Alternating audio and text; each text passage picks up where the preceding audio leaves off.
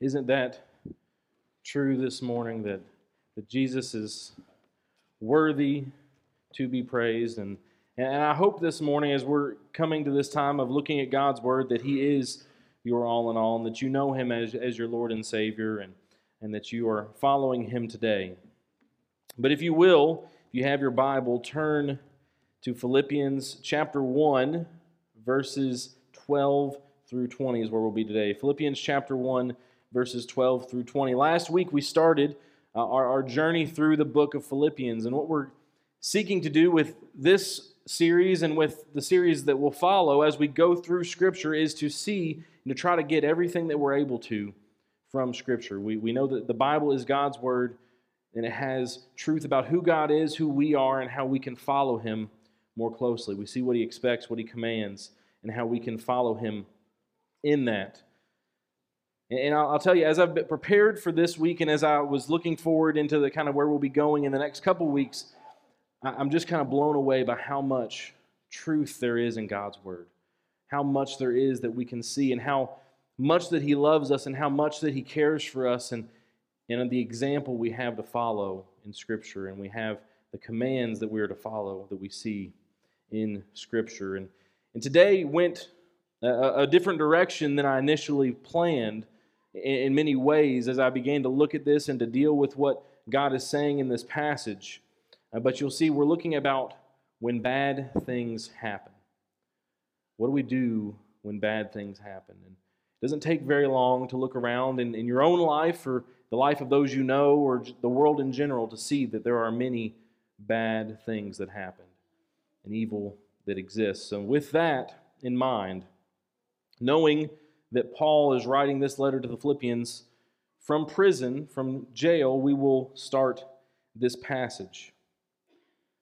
Now, I want you to know, brothers and sisters, that what has happened to me has actually advanced the gospel, so that it has become known throughout the whole imperial guard and to everyone else that my imprisonment is because I am in Christ.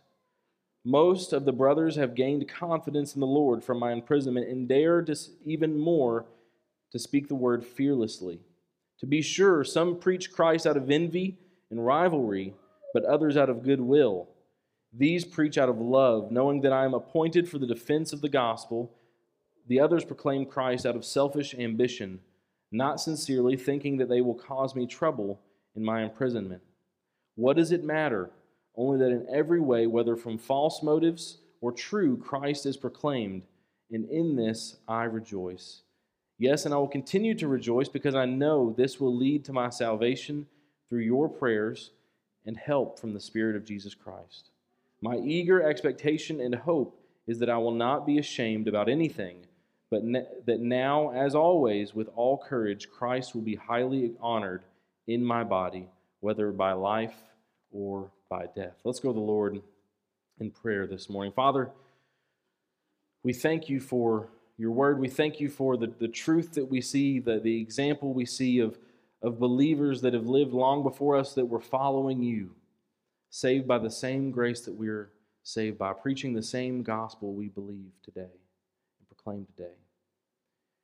God, I pray that as we look at this idea, this understanding that bad things happen in our lives, as we see that Paul is dealing with bad things that have happened to him, pray you'll help us to understand what it means and then how we should interact in these circumstances. I pray that you'll help us to seek you and to know you more today. That you'll remove any distractions, any preconceived ideas that we have, and submit ourselves to you in obedience to you and obedience to what your word says. It's in Jesus' name we pray. Amen. So, as we look at this passage, there's a few things that I think we, we're just going to lay out, make sure we're on the same page about. Paul tells the Philippians it is really a good thing that he is in jail. I want you to know, brothers and sisters, that what has happened to me has actually advanced the gospel. So, Paul's whole mission, his whole purpose is to be a missionary, uh, to proclaim Christ to the world. And he says, Hey, I'm in jail, but that's actually advanced the gospel. There have been good things that have come from this.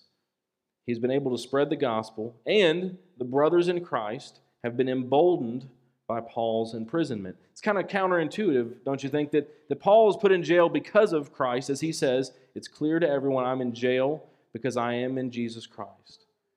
And, and his brothers and sisters in Christ have then become more emboldened to proclaim the gospel. We'll, we'll see as we get later into this why that might be. But we also see another bad thing that's happening.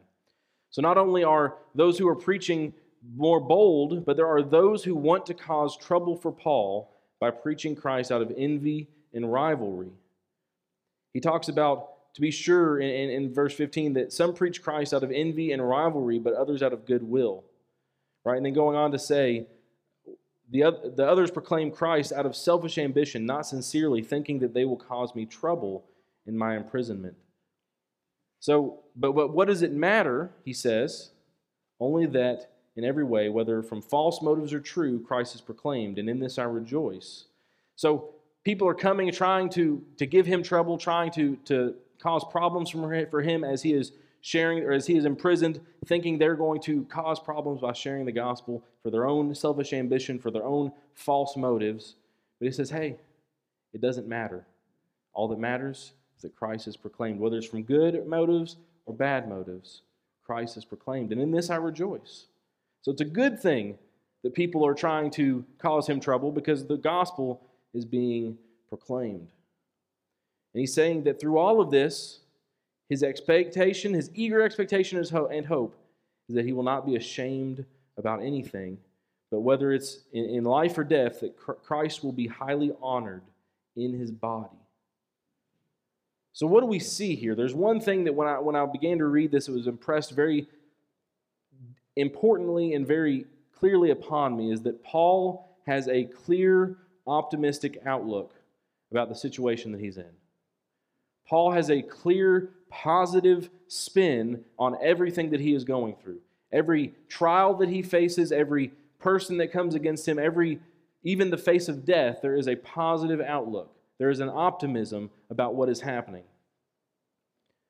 So, up front, we're going to establish, I think the main thing that we're going to take away from this today is that Christians should have optimistic outlooks when bad things happen.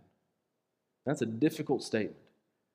When bad things happen to us, how can we have an optimistic outlook about that? How can Paul be in prison, having people that are seeking to, to build their own selfish kingdoms? How can he know that he might face death because of Christ and be optimistic they have a positive outlook.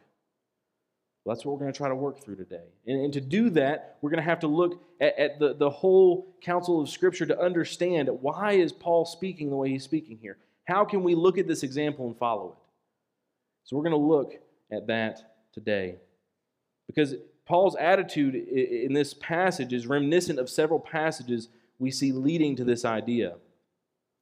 Jesus in Matthew 5 11 through 12 says, You are blessed when they insult you and persecute you and falsely say every kind of evil against you because of me. Be glad and rejoice. That's what we see Paul doing here, right? He's glad and he's rejoicing because your reward is great in heaven.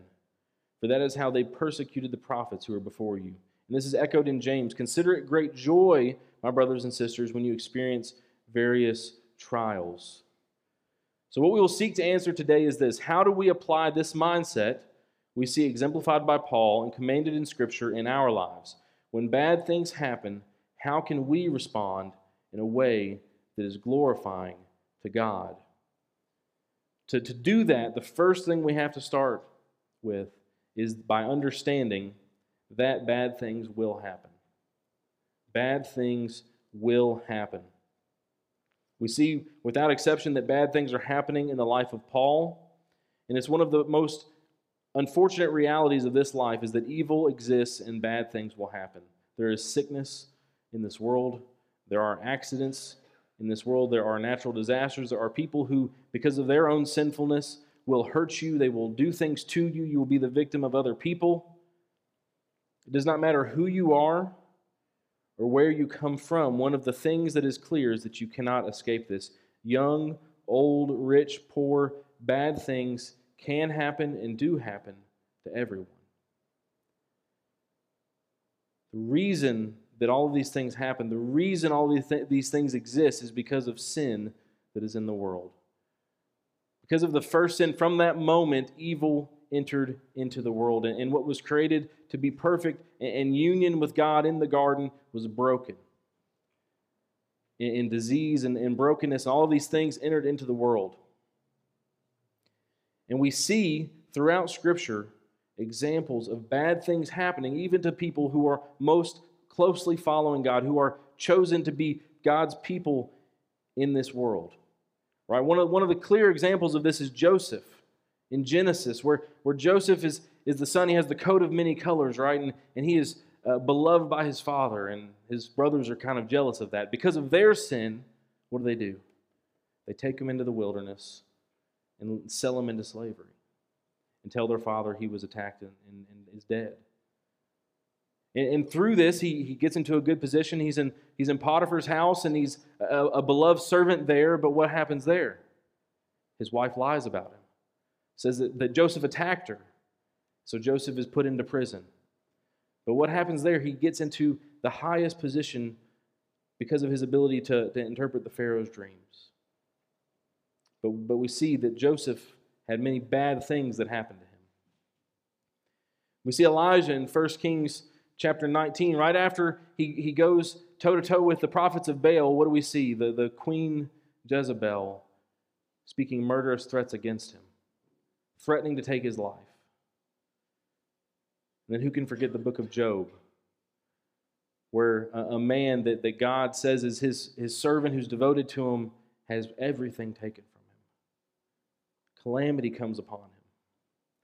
In John 16 33, we see Jesus say that you will have suffering in this world.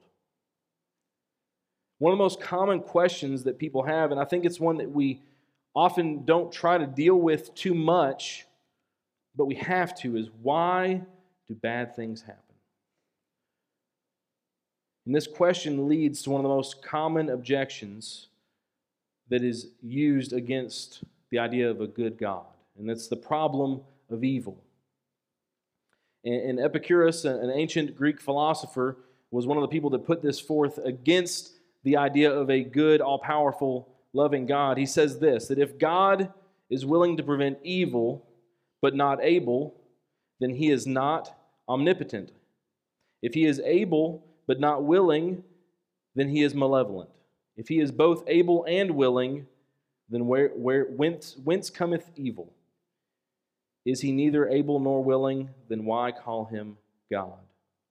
So let's break that down. If, if God wants to prevent evil, but can't, he's not powerful. That's, what is the argument that he's saying here? If he's able, but not willing, then he's malevolent. He's evil. He's not good. If he's both able and willing, then there should not be evil. Is he neither able or, or willing, then why would we call him?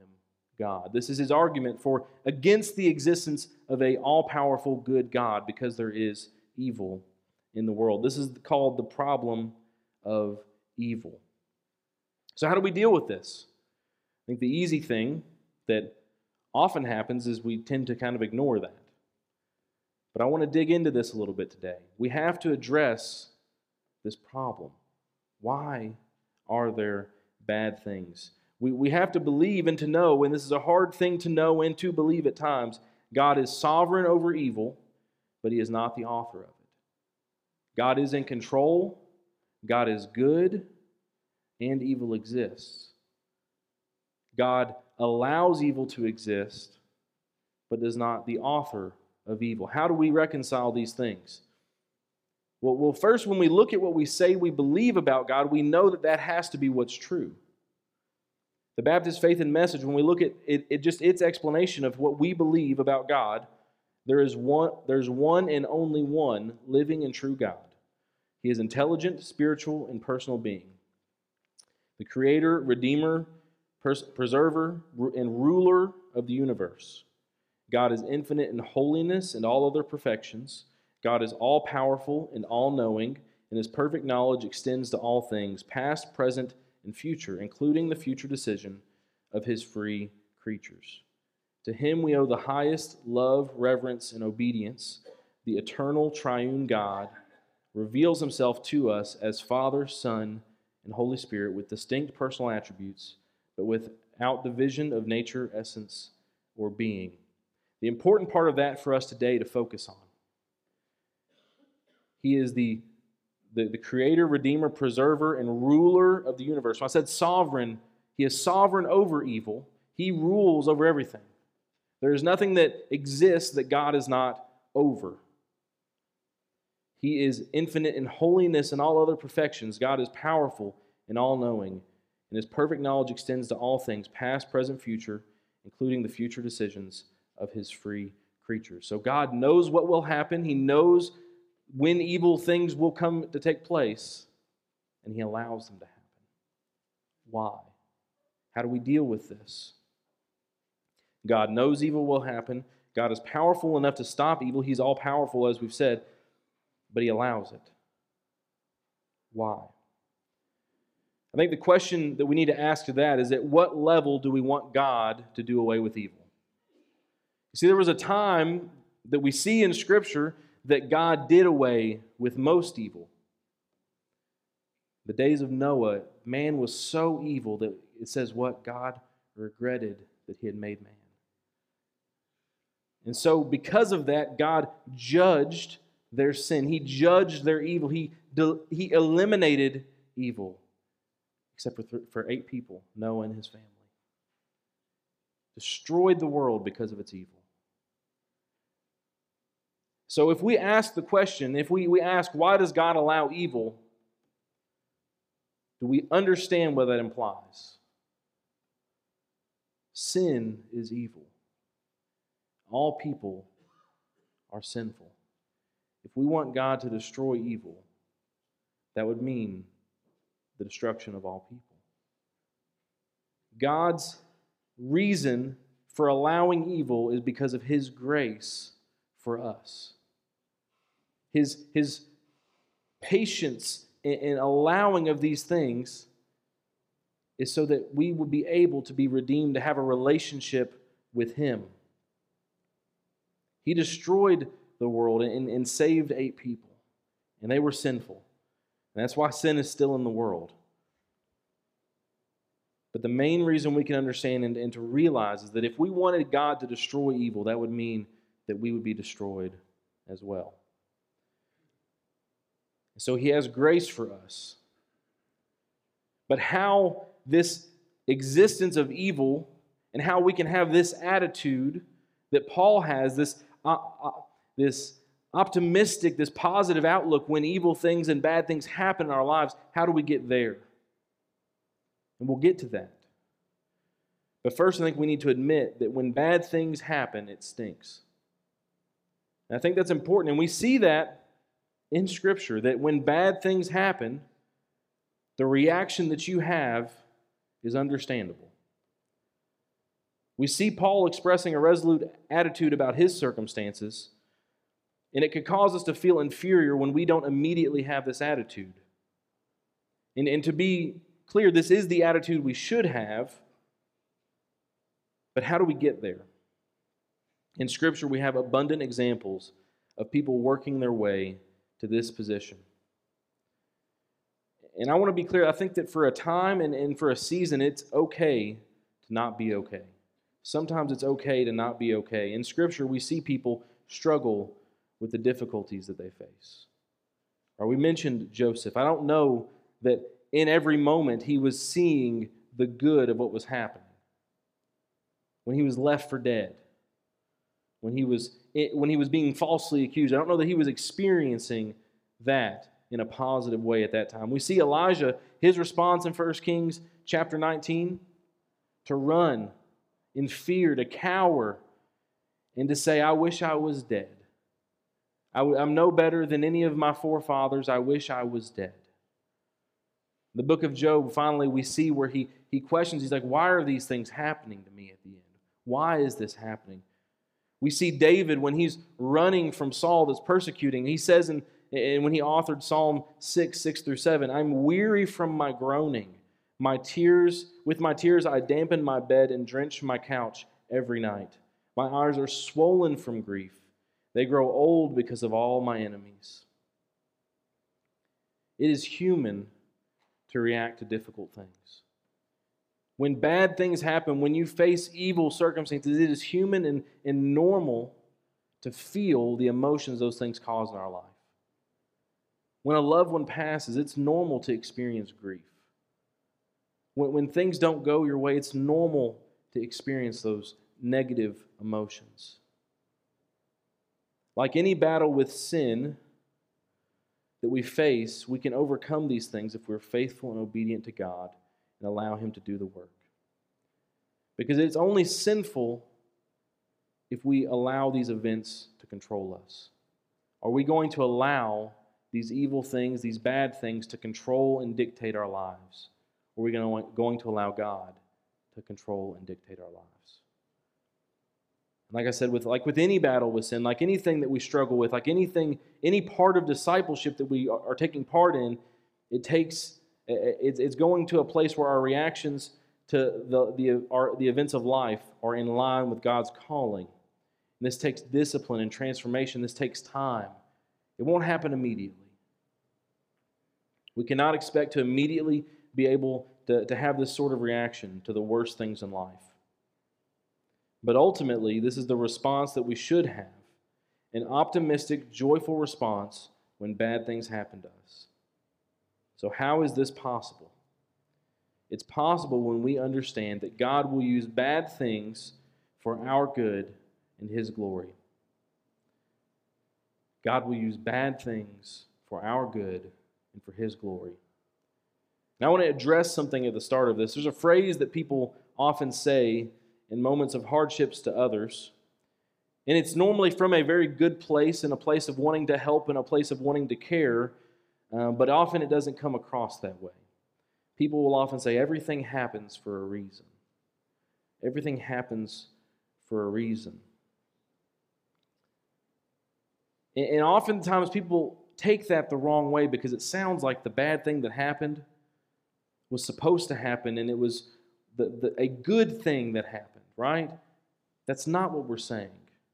And I don't think that's what people are trying to say when they say that.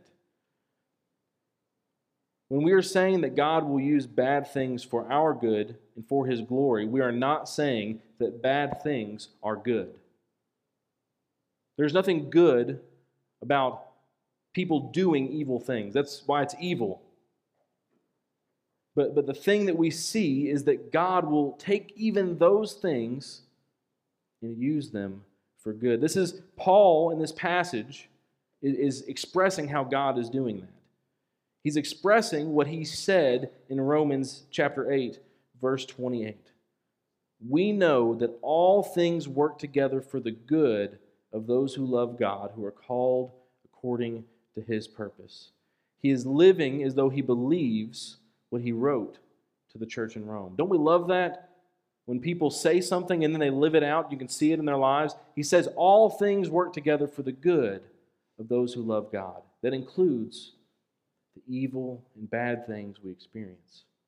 They're bad, they hurt, but God can and will work good from even the worst places. This is what we see in these stories that we've talked about. In Joseph's story, he was betrayed, left for dead, lied about but God had other plans. He was elevated to the highest position for the preservation of the kingdom and for his family. And here are Joseph's words to his brothers as he forgives them. It's the very end of the book of Genesis. His, his father dies, his brothers are afraid. They're like, hey, the only reason he hasn't taken revenge upon us is because our father was alive. Now that he's dead, he's certainly going to have us put to death or to punish us in some way.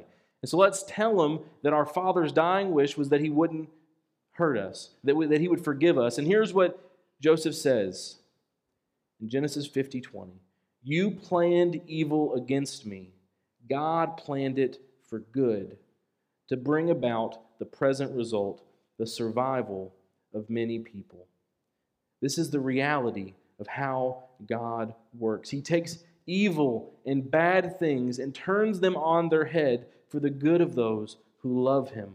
And he does it also for his glory. Max Lucado says it in this way in God's hands, intended evil becomes eventual good. This does not mean that the things that happened were good, but that God can take these things and work them for our good. So in Paul's case, he's thrown in jail. But what has happened to me has actually advanced the gospel. There are people who are preaching from rivalry and envy. But what is really happening is that Christ is being proclaimed. And what you see is you have two options here. He can look and he can be pessimistic and, and look at the evil of the circumstances. I'm in jail. I've done nothing wrong. I'm proclaiming the good news of salvation for all who believe. He could throw a pity party. He could wallow in the suffering that he has. Or he can see the good. Hey, the whole guard knows I'm here because of Christ. And the gospel is being proclaimed among them. These people are seeking to to undo the work that I've done. They're seeking to build their own self esteem. They're seeking to preach Christ for the wrong reasons. But no, Christ is being proclaimed. The things that have happened to us can and will be used for our benefit and the benefit of others in the glory of God. We won't always understand it, we won't always know how, but it will happen. The most evil thing to ever happen, the crucifixion of, of Jesus, God in the flesh, perfect, killed, hung on a cross, resulted in the salvation for all who would believe. So, from, from an evil action, the salvation of people who would believe. And, and, and Paul acknowledges the absurdity of this in 1 Corinthians 1 23. But we preach Christ crucified, a stumbling block to the Jews and foolishness to the Gentiles. The things that have happened to us will, can and will be used for our benefit, the benefit of others, and the glory of God. When we understand this, when we internalize and realize that God is good, and we believe and we know that He will work all things for the good of those who love Him, we can understand how when bad things happen, when our circumstances are, less than ideal, we can look and see God can and will use this for my good and His glory. He's not viewing, Paul is not viewing his circumstances by the detriment they cause, but by the good that God can and can do and is doing through them. This does not negate the difficulty of the circumstances we face, but it should lead us to an unbridled optimism about the circumstances we find ourselves in. I have no doubt in your life that you can look back, you can look back and see times in your life where things were difficult, or things were hard, or you faced bad things, but you can look back and see good that came from those things. You can look back and see hard things that you faced, that you came through, and you see how God has worked in those things. One of, one of the things I, have shared with some of you at different times, but one of the hardest times that I faced when I was young was when I was injured. Right? Baseball was my life when I was 14 years old. I, I thought that was everything to me. And, and in an instant, it was taken at least it appeared that it was taken. My, my shoulder was injured. I, I had dreams and aspirations of a, of a long career of baseball, and my shoulder was injured. And so for a season, I was unable to play. I didn't. I kind of was a little lost. Didn't know who I was because I found so much identity in that. But through this time of not having the thing I loved so much, so much, I was in a place where God called me to ministry. Now I don't know for sure, and I can't say for sure, but I don't know if I would have listened had I had everything I wanted. If I had been living everything and living selfishly and had all these things in my life, I don't know if I would have listened. So, from this bad circumstance, there was good. And no doubt in your life, you can look and see all of the ways God has worked in and through your life. And again, I cannot stress this enough. That does not mean that these bad things are good things. But even from the worst circumstances, God can work for the good. And we should approach all aspects of our life in this way. And it won't be easy, but through the power of the Holy Spirit, it is possible. We can live this way, unashamed and bold, because we, like Paul, know that at the end of this all, we will realize the hope of our salvation. And that's what he says at the end of this passage that whether by life or by death, whether it's deliverance from this bondage and I get to proclaim Christ, or whether it's dying and being faithful to Christ, I know that God will be glorified. Christ will be highly honored in my body, whether by life or by death. And he knows that at the end of that is salvation. Our goal being that Christ is highly and on, highly honored in our bodies, whether by life or by death. If that is our goal, then the bad things we face are secondary. Because we can live this way because we believe the gospel. We believe that everyone who believes in Jesus will not perish but have eternal life, like it says in John 3:16. Because if you believe that, these bad things are coming to an end. We believe what it says in Revelation 21, 3 through 4. Then I heard a loud voice come from the throne Look, God's dwelling is with humanity, and he will live with them. They will be his peoples. And God himself will be with them and will be their God. He will wipe every tear from their eyes. Death will be no more. Grief, crying, and pain will be no more, because the previous things have passed away. This is the reality is that these evil and bad things that happen are coming to an end. What we have to look forward to is an eternity with God. And if we believe that, we know that these things are worth enduring. We know that God will work them ultimately for our good. And that no matter what, no one can take the eternal life that's promised to us. At the beginning, when we talked about bad things happening, I read a part of John 16 33. I read just a, just a portion. The fullness of that, that verse says, I have told you these things so that in me you may have peace. You will have suffering in this world. Be courageous. I have conquered the world.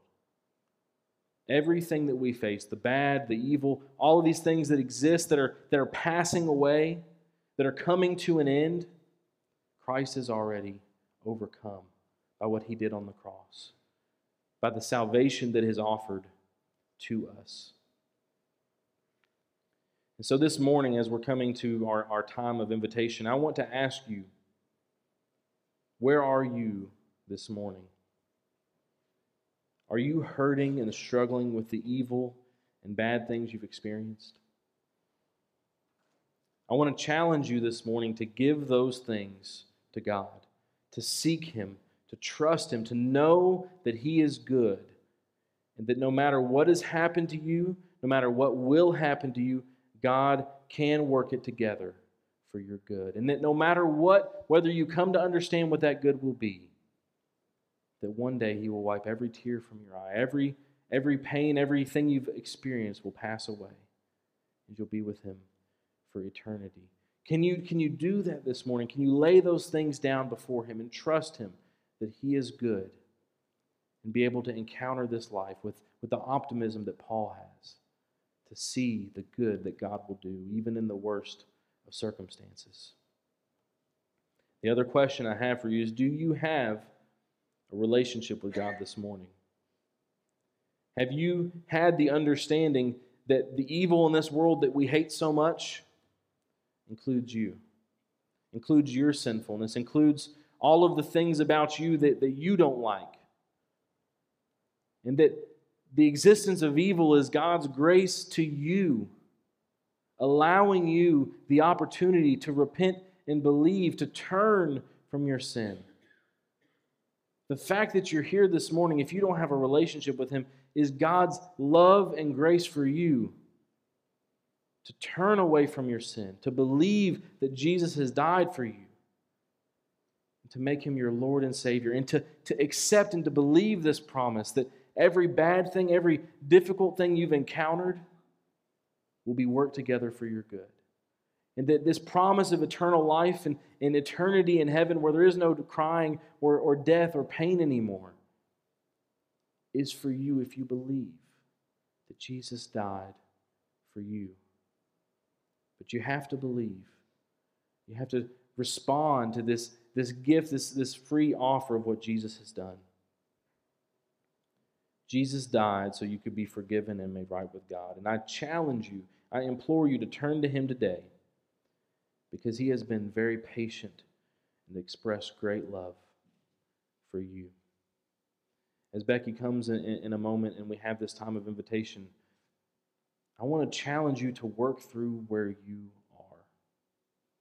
Because we all deal with this, we all face difficult things. And and the unfortunate reality of this world is there is probably more that each of us will face. Let us all respond and have the attitude that God calls us to have. I'll be down front for prayer if you if you need to pray through anything. If you need to believe in Christ for the very first time as well. Let us pray. Father, we thank you for this time that you've given us. We thank you for this day that we have to gather together to worship you. And Father, we thank you for your patience, that you bear with us, that you've made a way for us to be saved instead of destroying us and giving us the punishment we all deserve. And God, I pray that we would live like people who have believed in that, that we would rejoice and, and, and, look at trials and tribulations as ways that we are able to grow in our faith and to see the ways that you'll work through them that you'll turn the evil on its head and use it for good. And Father, I pray that if any don't know you today, that today would be the day they realize and understand just how much you love them, just how much you have done for them, that they wouldn't wait any longer, but would give them their life to you today. It's in Jesus' name we pray. Amen.